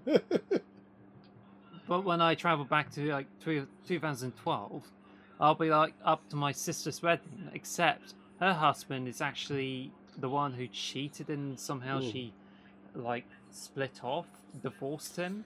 So, and there's like other things happening in two thousand twelve. Maybe like, not then. I mean, I also like met my grandfather for the last time before he died. Ooh. So it's particularly sad, but yeah. Mm. Oof, that's a bit of a downer. I don't know what really happened for you in like two thousand twelve apart from Let's Play. Um, university. That was pretty much it. I was in uni, had my own flat, I had friends and a bit of a social life, whereas now I don't really have either. uh, I love you. I love my uni years were like the best years of my life. I would, I would never. Uh, people, when people go, I regret going to uni, I'm like, never, never regretted it at all. Loved it, loved every second of it. It was so good. Um, yeah. I have fond memories of in Newport University. Even though it's like the course is not so much, yeah. It's just like the life associated with it. Exactly. It's like really good. That's why I agree. Really nice to go for Wales. If you compare, and if I were to compare it to like Birmingham, visiting the Bull Ring, which is within walking distance, is brilliant. Yeah. And there's also, how do I put it? There's also like, um, like the Falmouth launch pad where they did the masters in. You're pretty much like in the university space, and and pretty much is what you get when you just try to work in the office setting. So out of all these, it's just like, yeah, those are. I think the Newport really is like really good, yeah. And I was kind of hoping I can get a games job after it. Guess what? Like I didn't even like get into it. Like I applied for work experiences, working in the cancel for like a two weeks and didn't even like put off the ground, even working in the animation studio. No. And to work in Unity, and guess what, like after all these it's just like couldn't even get a very decent really good job that no. benefits my skills. So now I'm just like back here doing podcasts with no sign of life. Yeah, I'm the same way. I mean, I have a job at the moment, but it's not very good, and it's not really to do with video games, so uh, I'm in the same boat, really. I wish my qualifications meant more, but I still enjoyed university immensely. Um, sh I mean, we've been talking for about an hour. Sh should we get to... Should we go to the future quickly? Or do a quick... Yes. Quick t let's, see if, let's see if we can survive twenty thirty-two. I'm changing. Oh, we're in twenty thirty-two. The year is twenty thirty-two, and looks a bit the same, really. Yeah, I mean, I'm in a dystopian, but yes, we are in a dystopia. Um, and I think I lost some of my family members too. Yikes! I didn't. I can't really count, and also it's just like, um, I can't really see if I publish any books. But twenty thirty-two is just a bit more bleak. It is a little like, bleak. There's more trans, there's more trans people, and now you have like cyber augmentations. But apart from that, it's just like fascism in some areas, and I think Scotland may have left the U K. So I don't know. Oh man, are, are we stuck? Are we st are the Welsh stuck with the English? Don't don't do that. No. I don't want to be stuck with the Tories. Uh, the Tory, too bad. The Tory party is Cornwall because the, the Tory party is still in charge, and somehow Boris yeah. Johnson's going back in charge again, even though he's just left. He's just come back somehow. And now it's likely that the candidates leading up to replace him are now becoming more transphobic. Yeah. Like you have like climate change, the the. economy and the poverty, and all they're doing at the moment of the leadership race is like talking hate towards like trans people and like and dealing with more culture wars bullshit. And it's like, what, what's going on? Even Penny Mordaunt is like pro-trans. It's now tr pretending to be the most vile transphobe ever, and it's like this is just a bit fucked up. It's really. Very fucked up. God, ugh. Ugh. Ugh. Can we just uh, discuss this whole thing? Because I don't want to look at twenty thirty-two for an extra thirty minutes. Uh, well, I was, I was hoping we could talk about the uh, video game side of twenty thirty-two, not this. Yeah, so let's get through this. twenty thirty-two is already looking like really bad. So I was going to do some predictions for what we I think the world's going to, gaming-wise, is going to be like in ten years' time. So, um... what I think is the big, maybe dystopian one, seeing how you feel about this one, uh, when it comes to consoles, is I feel that the PlayStation or Nintendo will be will be part of a mega corporation, and they're going to be taken over by either Amazon, Disney, or Elon Musk or something. So one of, one of these mega companies with billions of dollars are going to buy the PlayStation or the or the Nintendo or Nintendo. I think that's happening at some point in the I next think it's years. Just um I think to, in my predictions list that Microsoft ends up buying many businesses, yeah. And they turn into mega corporation because they've been buying I mean, businesses like Activision and Bethesda, and I think they're not going to stop at like getting more businesses. Yeah. In. Because they're being like, say for even Nintendo, they may end up like having to buy them in the end. Maybe. Uh, I feel like what's going to happen, yeah, because like Amazon uh, tried to do their Prime stuff, and Google tried to do Stadia, neither of them really worked. And Apple want to get involved, and I feel like games are such a big market.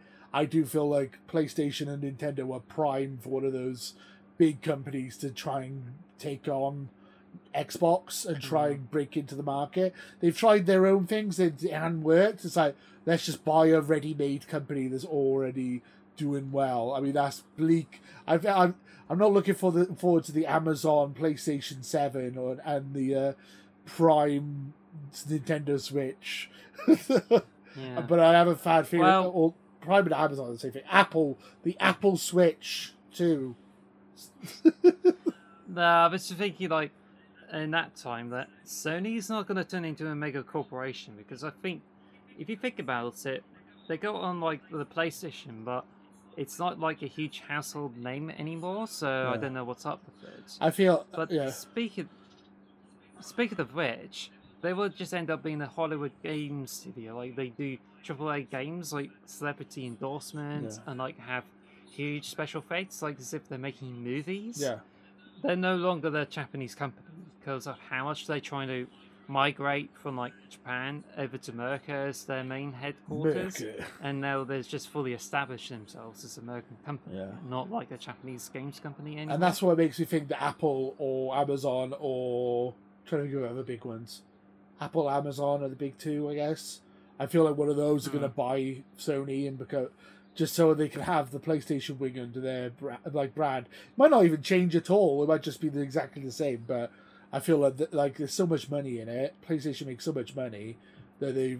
I feel like these big companies are bound to be wanting to get involved. I think that's my bleak outlook of what I think the future is going to hold with ten years. Uh, I also think I still. I still think like Sony and Nintendo are still going to be around for long. Yeah. But for Nintendo, I think they're just. So like, they think I think they most likely be like folded into the another company. Yeah. And I would imagine Microsoft would buy them.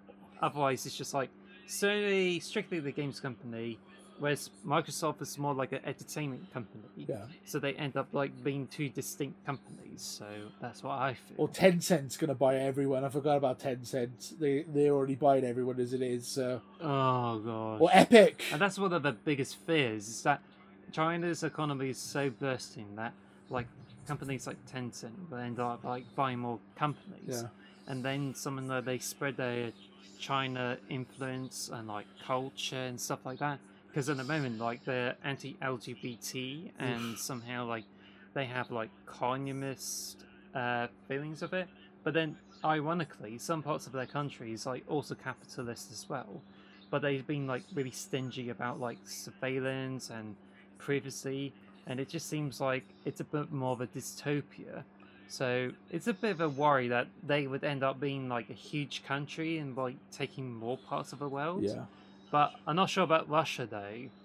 And I don't know about America, whether they just, like, split into five states, like what John Titor has predicted. I feel this is, like, the likely outcome. But just really crossing my fingers and hope, like, China doesn't, like, take more parts of the world. Yeah. Because we... Because I, I know the U K is, like, getting, like, more transphobic, and we're hoping to beat that. But it's more worrying when you have like other countries that are like anti L G B T and somehow try to erode it on our culture. So that's a problem. Yeah, I'm. A, that's a bit bleak in there. Um, I, I always, I always feel like we should be getting more poli like more aware of other people and more for, like forward thinking. Yet somehow we seem to be going backwards. It's really weird. I, like with the amount of internet and knowledge we have at our fingertips, you'd think we'd be more. Uh, accepted of other people, but for some reason it seems to be gone backwards. Um, so oof, okay, so back to gaming stuff. I think Sarah Bond's going to become president of Xbox at some point, or take over Phil Spencer's job anyway. Uh, hmm. She's like basically become she's almost become a figurehead in her own right. Uh, so I feel like she's next in line to be the president of Xbox. Uh, mm. Not super fascinating, but I just thought it'd be interesting to mention. We'll probably see Fallout five by this point. Uh, maybe even in real life, we'll see a bit of a Fallout five. Real. Um, they still do. They still have to deal with like Starfield. Yeah. And, I'm not saying Starlink this time, okay? Yeah, Star. Yeah.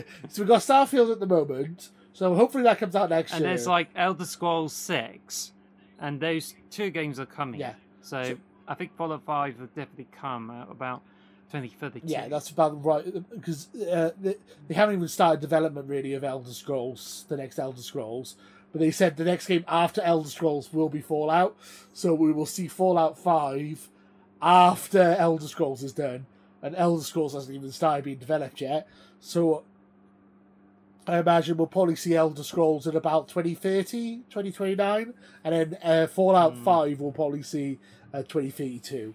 Uh, which is depressing. Nah, twenty thirty-five. Uh, yeah, probably. You know what I like. You just, just keep dragging it out. Um, and then my other big big prediction when it comes to consoles is, well, it's kind of obvious. In ten years' time, we'll probably be on the new generation of consoles, I would imagine, if we're gonna keep if we keep to the same schedule. I think we po- games consoles will be limited to streaming. Yeah, well, that's what I was gonna say. So that's... physical discs, yeah, physical discs are no longer. Instead of the games consoles will be like, get really small in size yeah. or get bigger, because whether they would incorporate more of the ray tracing technology. What? Because at the moment it's a bit rudimentary and needs to be worked on to become a more fully fledged technology. But even so, it's like being, you get P Cs and you get game consoles. Yeah. And it's likely to run like the Super Nintendo because of like how fast the technology is, and now you have better reading speeds. So now it's like you have smaller builds with no loading times at all. Yeah. Like you get Xbox Series X, which you have a, a storage drive that like has a much better reading time, and it's like much quicker to load games. Now it's just like technology gets so good that it now loads games, and you don't even have to wait for them to load, which is like fantastic. Yeah.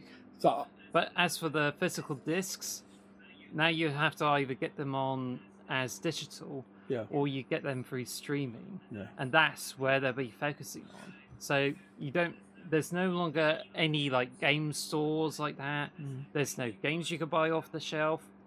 Now it's just like you had to buy the games console and you had to use internet. Yeah. Otherwise it's just like, uh, just buy the games console. And if you don't have internet, then tough. tough. Yeah. Like, well, every home must have internet, or else you won't be able to get anything. And that's what it's pushing for for twenty thirty-two. Yeah, so that, apart from that, you get more electric cars. So yeah, so, yeah I was going to say, that's pretty much what I was going to say. So I feel like the next Xbox, whatever it's going to be called, my guess was the Xbox eight, because they can out, because the next PlayStation's going to be the P S seven. They can skip ahead of X, uh, PlayStation and have one higher number. And if you turn the eight to its side, it's infinite, or like multiple infinite possibilities and all this shit. So it could be the Xbox Infinite or the Xbox eight. That's a guess. It's not ha- probably the way off. But my my what I wrote down here is that they'll probably have one big console like they have now, which which is probably discless. I have a, cl- a cloud device like an Amazon stick, and maybe a, some kind of like portable device like a handheld device, and they'll all release at the same time. Most of it will be cloud stream based. But there will be a console for the hardcore people like us who want a physical console still. But it won't be like, it'll probably be, as you said, mainly streaming. Uh, I think that's what the future is, sadly.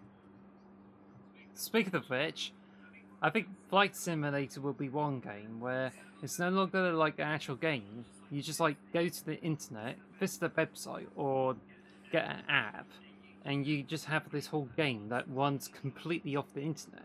Because the Flight Simulator on Xbox is like a huge download. Yeah. And you still have to stream the maps and everything like that. So I was thinking like it'll be like Google Earth, except like it's like Microsoft Flight Simulator that you have to completely stream. Yeah. And I think that's the way that Microsoft's going to be heading for, because it's like it's too much of a huge game. Yeah. Like, unless you have a P C with a massive storage drive, you're not going to be able to get all of it, like, installed, like, offline. You just have to, like, stream and play it. And I think that's the same feeling like when it comes to like M M Os or like Halo, and like you had to completely stream it without any loading times. Yeah, I, and they're going to be using, because they, they they still use Xboxes as like the, to stream stuff. They have street the Xboxes built into the servers, so I do think there is going to be some kind of Xbox, like the new Xbox, but I don't think it's going to be. I think it's just going to be. Uh, mainly streaming, like you said. There'll probably be the Amazon stick will be the main source of uh, Xbox going forward, uh, and the controller will probably be the same again, because why fix something that's not broken, because mm. the controller is bloody awesome, just like the DualShock three for the PlayStation three. Yeah, I love I love my Xbox control, so I'm not, I'm not, not bothered. Um, anything else I've tried to f businesses businesses stick to a more flexible subscription service. Yeah. You know, the businesses like, like you used to buy apps, and now they expect you to sign up for subscriptions. Like, yeah. There's a few apps I use, and you expect you to like pay monthly or yearly in order to use it, much like the Adobe products. Yeah. I, I, now it's just like in that futures where uh, businesses now have like a flexible subscription service. Like you, now you can like choose what you want and have what. On it, it's a bit like Amazon, where you already like pay for Amazon Prime and you get all the stuff you need, except like for Audible you have to pay extra for it. If you want extra ch channels to have more content on the Prime Video, you oh. pay for those, and then you have, if you want books, you have to sign up for like unlimited Kindle library. I feel the businesses like having subscription services where you pay extra to have more bits on it. So I think, like bigger corporations, mega corporations will probably have services where you sign up for it and you pay what you want to stream or what to download, and that's how I feel that's what's going to happen. Yeah, I agree with that. Uh, uh, well, that's what Game Pass is already, isn't it? That's like Xbox kind of ahead of the curve with that already when it comes to consoles. Um, so I feel like I should ask you a couple of questions and see what you think, if they they'd be yes or no. What you what you think of the outcomes? So, uh, do you think that Xbox will be buying Netflix? Because that's a rumor that's been going around. Uh, no, no, uh, not unless you want David C Dave Cabell like have his own games on Xbox. Oh God, I was thinking more Stranger Things, which is which is a lot more uh, likable than Dave Chappelle. That's but that show. It's about to enter season five, and by the time we reach twenty thirty-two, they will be finished. This is true. Instead, we'll be waiting like Arcane to come out. Like they already cut down on a lot of like uh, subscription services. Yeah. Uh, sorry, the animation projects. So what's if they were to cancel Arcane, they will lose most of their user base. Right. Uh, okay. So you don't think Xbox are going to buy Netflix? Okay. So uh, do you think the Xbox will buy Sega? Yes. Yeah, I think so too. I, I mean, I don't know why they haven't bought Sega. It makes so much sense, right? Well, I think I would explain. Sega and Atlas, At I don't know which way they went, but they went into the partnership. So Atlas is responsible for like getting physical releases out in the Western markets. Yeah. Because Sega is particularly big in Japan. Yeah. Not so much with the Western sides. And they said they were focusing on like mobile games. But if you think about it, ever since the Xbox came out, Sega's been working more with Microsoft, and they got their games over there. And there's been rumors about like Microsoft likely to use Sega name on their Xboxes and yeah. stuff like that. And it just seems like Sega is like becoming more friendly with Microsoft, like as some kind of bed fellow. Yeah. So I was just thinking like, yeah, I think Microsoft would most likely buy Sega and have Sonic as a mascot. I mean, I could definitely see that happening, because in the moment, Sega is like a bit of a struggle war. Like, you used to like have so much good stuff at the Mega Drive. Yeah. Now it's just like the games company that you would rather like see the end of, because I think they're do not doing so well on the business side of things. Yeah. So I would definitely see like Microsoft buying Sega in the future. I mean, I I feel like it's a no-brainer to me, as you said. Like it would, because like Xbox want to get into Japan. That's a big thing, as you said. Using Sega as a name to be in Japan and get more Japanese games, and like you know, have more. They said about they want more kid-friendly stuff. Like you'd have all the say all the Sonic games ever, like all like in the in Game Pass, and you'd have all these like, J R P Gs. It's like I, I like because Xbox at the moment is like the king of Western R P Gs and shooters. We got Western R P Gs, we got shooters. We're covered for that. We don't need any more of that. We need some J R P Gs. We need some other stuff as well now. We need fighters, maybe. Some other things. Bring some stuff over from Sega. I think Sega seems like the best fit. And they also got the Super game and, that they've been working on as yeah. well, which is a big project that so Sega and hence, Xbox are working together on. So. Hence, that Microsoft is turning into the mega corporation because they're going to buy more businesses like Sega. I mean, they already are. Amazing. However... Yeah. Once they uh, buy Sega, they would def. I would imagine they would have to do the very first thing after that buyout. Want to guess what it is? No, go ahead. I... Microsoft Giga Drive. It's like the Mega Drive, only it's a return of the former glory, where it's a games console that you can play any game on. Because Mega Drives are great for it. The, Se the Sega, Xbox, the, the, I don't know. No, Microsoft Giga Drive. Okay.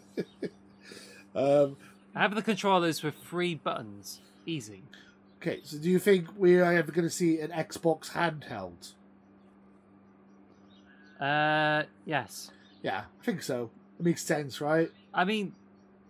I think it's just as uh, Microsoft Mobile, which didn't fly off the ground and stopped doing it, yeah. and now like they keep going to Android, but now they're just doing like Surface Pro and those sort of things. Like now you get like double or foldable screens for it. But I think when it comes to Xbox, I mean, there's Steam Deck from Steam, yeah. and they got as far as like doing the streaming only from the website, unless you put Windows on it. So I think Microsoft will probably catch that up by releasing an Xbox handheld yep. that has a full access to my, uh, Xbox uh, Game Pass library. I think that's how they will be doing it. I hope so. I really hope so. Or they might be super lazy and just have a like a basic t a tablet with controllers on the side of it and just stream everything. But I would prefer a native handheld, mm. to be honest, than the streaming handheld, but you never know. I feel like it makes too much sense when you want to have everyone playing everywhere. The trying to get into the handheld market would help with that, but you know, I don't know. Maybe. Um, do you think? So I'm trying to think of other quick questions about twenty twenty-three. Um, do you think that three forty-three will still be in charge of Halo as a franchise? No. Do you think? And I can explain that. Uh, in my predictions, that I don't know how three forty-three Industries is getting on or whether they will be replaced, but there's an endless saga, and I think there's going to be one or two or even three games. Well, I mean, it's going to be two more games. There's four games because there's like Halo four, Halo five, and there's like Halo Infinite, yeah. and that's like three games. But what they, I know they spent some time to get the Master Chief Collection. And they got the full collection, so I'm thinking like they'll probably add Halo five to Master Chief Collection next. They'll probably do that. I'm not sure, but what's going to happen is that the end of saga. There's going to be like a few more games.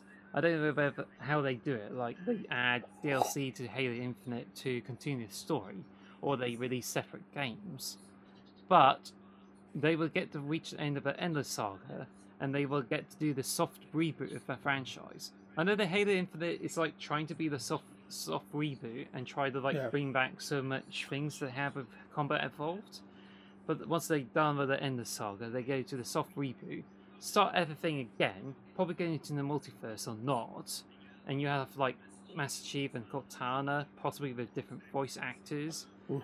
And three forty-three Industries are more likely to turn out for the worst, and they probably like leave this whole franchise and then you leave it to another developer. Yeah, that's the way I see it. I mean, I'm hoping Halo's still going to be relevant in ten years' time. That's that was another thing I was going to say. It's like, do we know is is it going to still be relevant in ten years' time? I hope so. Um. Uh, yeah, I think they will definitely be most relevant because Halo's already been out for like uh, twenty years, yeah. and when Sonic was around for like twenty years, it's like. Uh, they got this like really bad game after fifteen years, and once they reached about twenty years, um, like, hang a minute, I think they did like Sonic Generations then, but then Sonic's not so big. But Halo's a much bigger franchise, mm. and they're still going on. So I think like they will continue on for ten more years, and and they will probably release more games. Yeah. But I think they're just trying to go for this expanded world. But speaking of which, you said about like Fallout five coming out in twenty thirty-two. Yeah. I was thinking that Bethesda will be creating the ultimate game of the world that is ten times bigger than Skyrim. Wherever this Elder Scrolls six that has got like all the nations of the huge map, yeah. which is like you have uh, Cyrodiil and Skyrim and everything all combined into one world. Yeah. Or you have Fallout five, yeah, you have a massive map and you can go anywhere. America. It's the whole of America. America. Yeah. Fallout America. Do you think we're going to see a new Fallout game before Fallout five? Like a new Vegas two? Like by another developer? Um, I don't know. I doubt it, because the thing is, I think that Obsidian is the one who did Fallout New Vegas, right? Yeah, they did, yeah. Because they're doing like different I Ps, yeah. so I doubt they would they would have another developer making a new Vegas or stuff like that. That's true. I mean, N X L could could do it because they did Fallout before, the originals. Um, they do Wasteland now. Um, yeah, I suppose you're right. I mean, Outland. You got um, Outer Worlds. You've got Avowed by Obsidian, and then they've got Grounded as well. So that's like. Yeah. They are a bit. They are. Well, they are a bit busy at the moment, so I can kind of agree with that. Um, and also, I got another prediction that you know the companies, the developers that Microsoft buys, and they have like separate entities, like Bethesda, and you have developers of names. Yeah.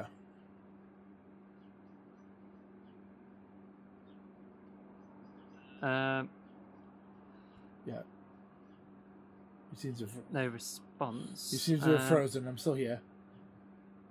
Uh, well, while the potato chief's like offline, I'm, I'm right um, here. I'm still here. There's like uh, companies that no, uh, yeah, the companies that Microsoft will buy, all of them will turn into like Xbox Game Studios, mm-hmm. and they don't have any names attached, so.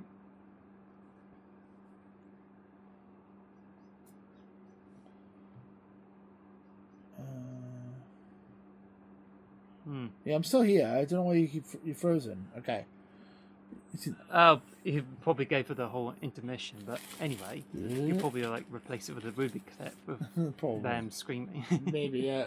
Anyway, uh, let's let's start again. Um, yeah. So the companies that Microsoft buys will form into Xbox Studios without any names attached. So if you think of like Eidos and there's like Eidos Montreal and stuff like that, yeah. they buy Xbox.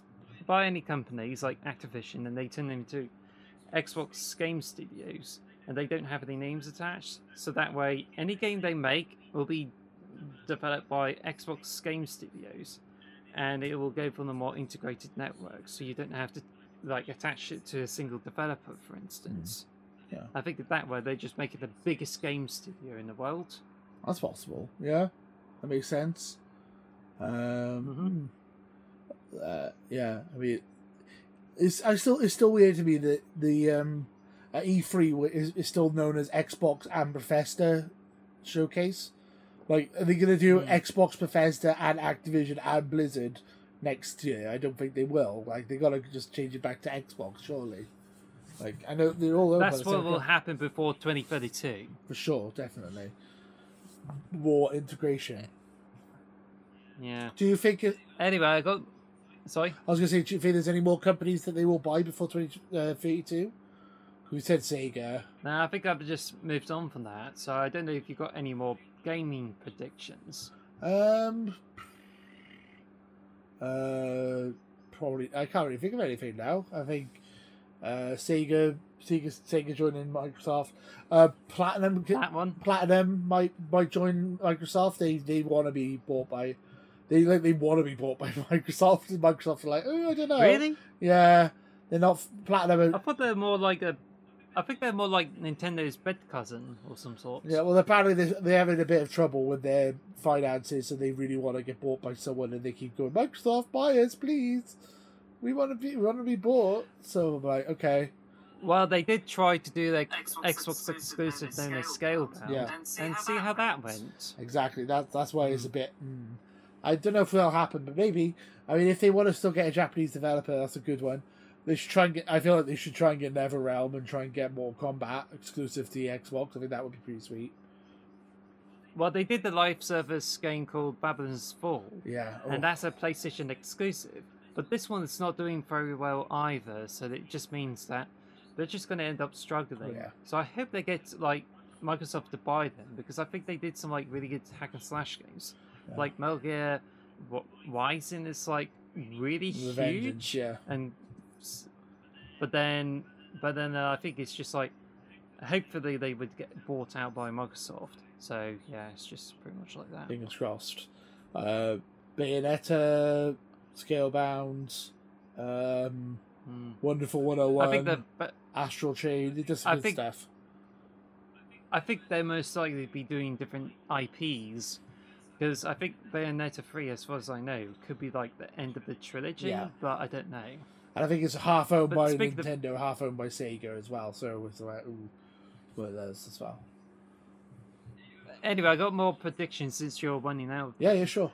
And I think this time it goes outside of the gaming and goes into more technology. Ooh, okay. So my predictions for twenty thirty-two, there will be more work on robotics, and they'll probably be bringing out cybernetic augmentations. All right. Because by about twenty thirty-two, it's just like, we're already gone past like twenty twenty-seven, where Deus Ex Human Revolution takes place, and there's cybernetic uh, augmentations. Yeah, that's fair. So I think it's more likely that we could see more cybernetic augmentations.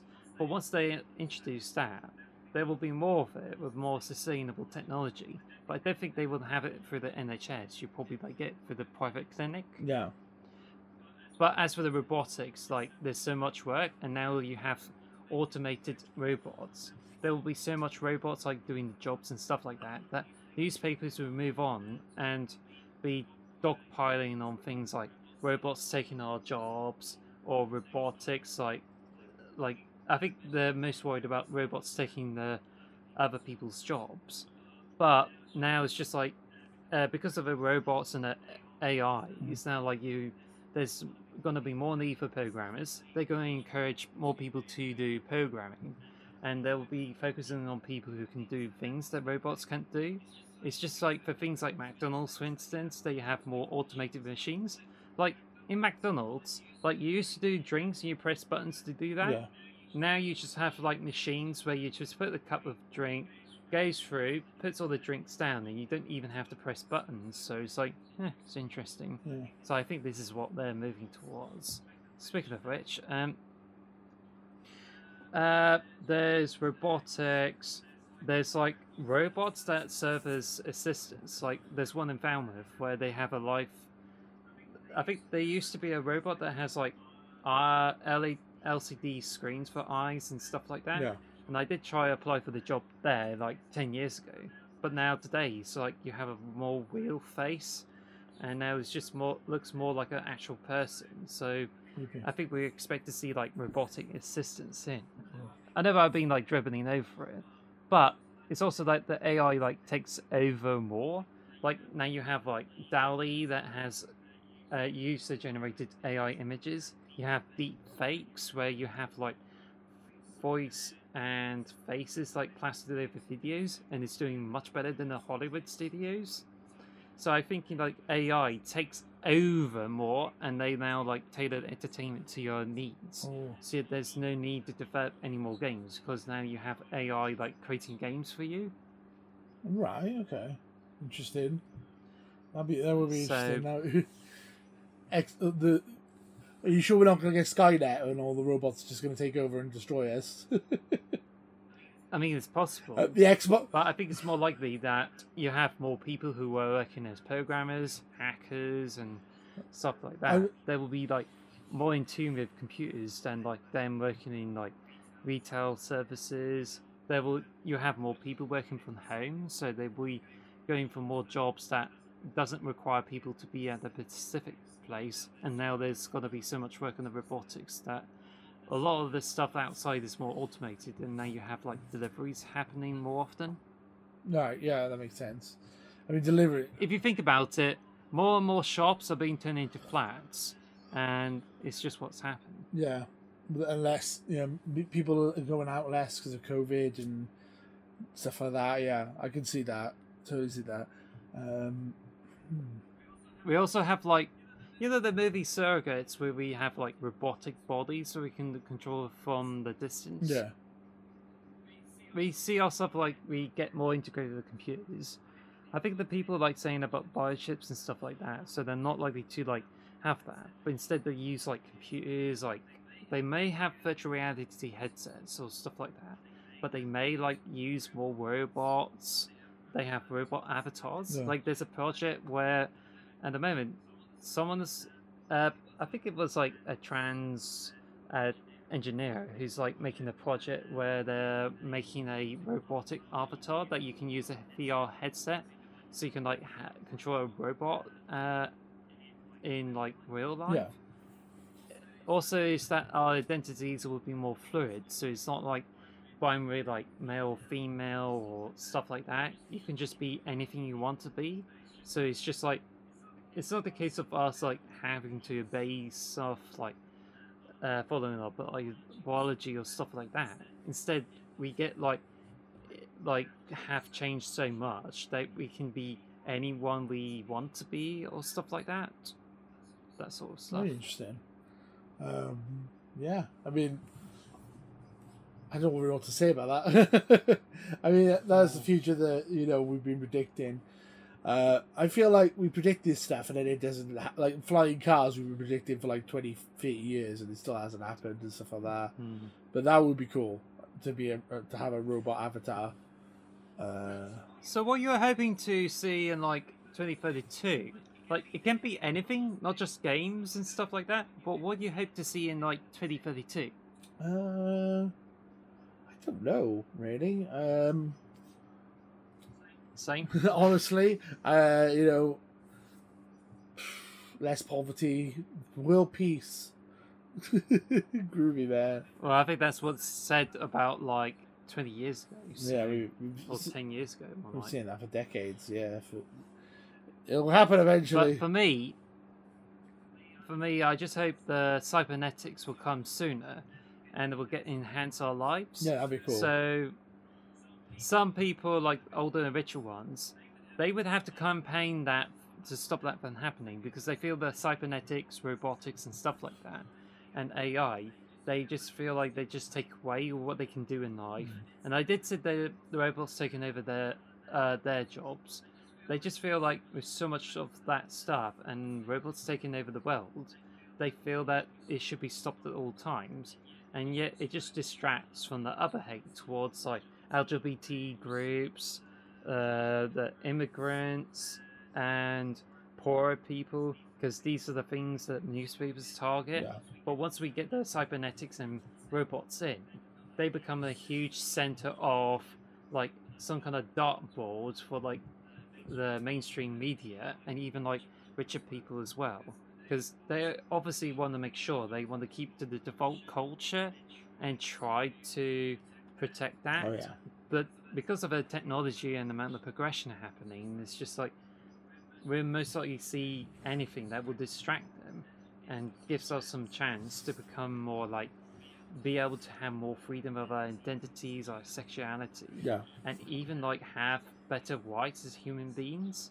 But the only thing is, it's like it's tricky to find jobs, and we were expected to do like different fields.